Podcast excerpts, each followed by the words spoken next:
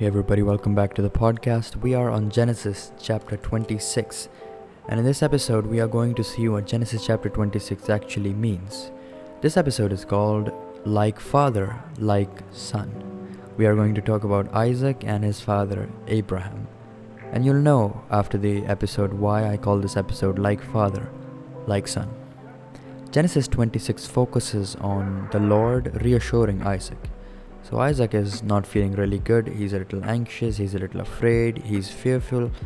And what God does is he comes over to Isaac and talks about God's relationship or his relationship with Abraham, how he helped Abraham get through all the tough times. He talked about the blessings. And then he says, All of these blessings are for you as well.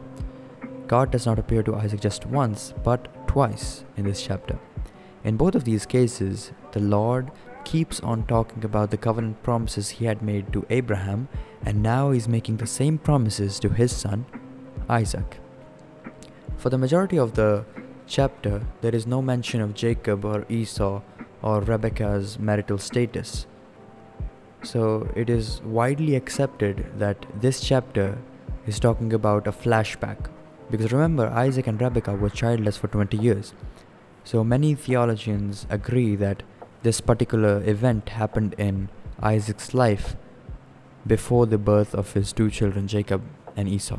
The chapter starts with telling us that a season of famine is on the land, and this is very different from the famine that Abraham experienced and that he had to move to Egypt in search of food and land. This was very different. In fact, the Lord comes over to Isaac and says, do not go to Egypt, but settle someplace else, a place known as Gerar. This region was a Philistinian ruled region by King Abimelech. Now, if you would remember, the name Abimelech sounds really, really familiar. Abimelech was the name of the king Abraham met. But many scholars also disagree that this Abimelech is not the same Abimelech that Abraham knew, because a lot of time has passed after Abraham's death the Bible does not state who this Abimelech is.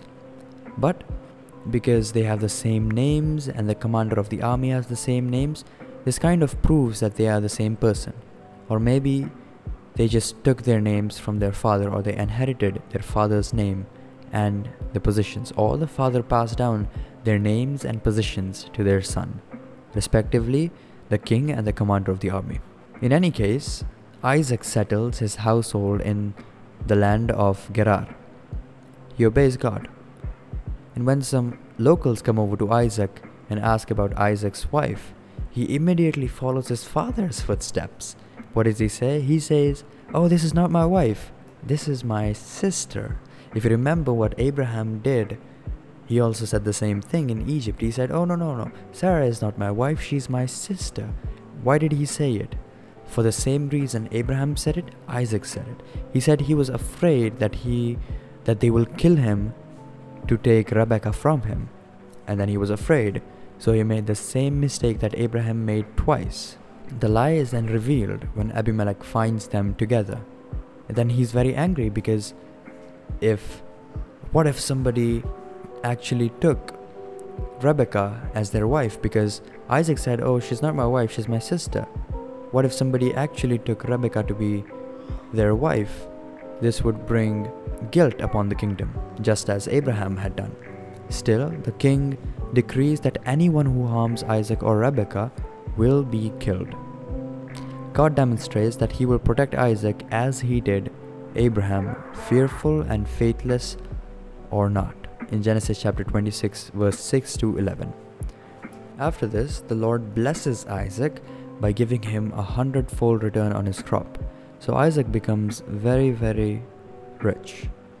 What happens after this is the king Abimelech comes to Isaac and says, You need to move to another place in Gerar because you're much mightier than the Philistines.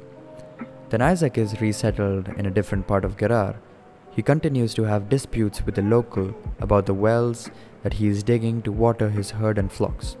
Eventually, Isaac travels to Beersheba given its name in Genesis 21 by Abraham himself. In Beersheba, the Lord again appears to Isaac, then commands him to not be afraid. He then renews his promises that he will be with Isaac and he will bless him and multiply his offsprings just like he did to Abraham. What does Isaac do? Isaac responds with worship.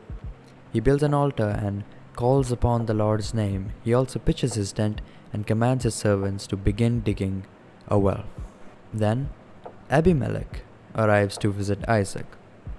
Though Isaac was very suspicious at first, he agrees to the king's proposal of a peace treaty between them. To honor the treaty, Isaac names the well his servants have dug after the word for oath. So he makes this peace treaty and signs it between himself and King Abimelech. Finally, the story jumps into the future. Esau has married two Canaanite women. Those marriages make life very, very bitter for Isaac and Rebekah. Perhaps because Esau did not marry from among Abraham's people, these things happened. Well, because of all these things that happened, it kind of proves Rebekah's clear preference for Jacob. And what would happen with this clear preference in this next chapter is an act of deception. We'll see what happens in the next chapter. What does Genesis chapter 26 teach me and you? One thing that it teaches me is oftentimes children are like their parents. So, if you're listening to my podcast and you're a parent, make sure that you walk on the right path.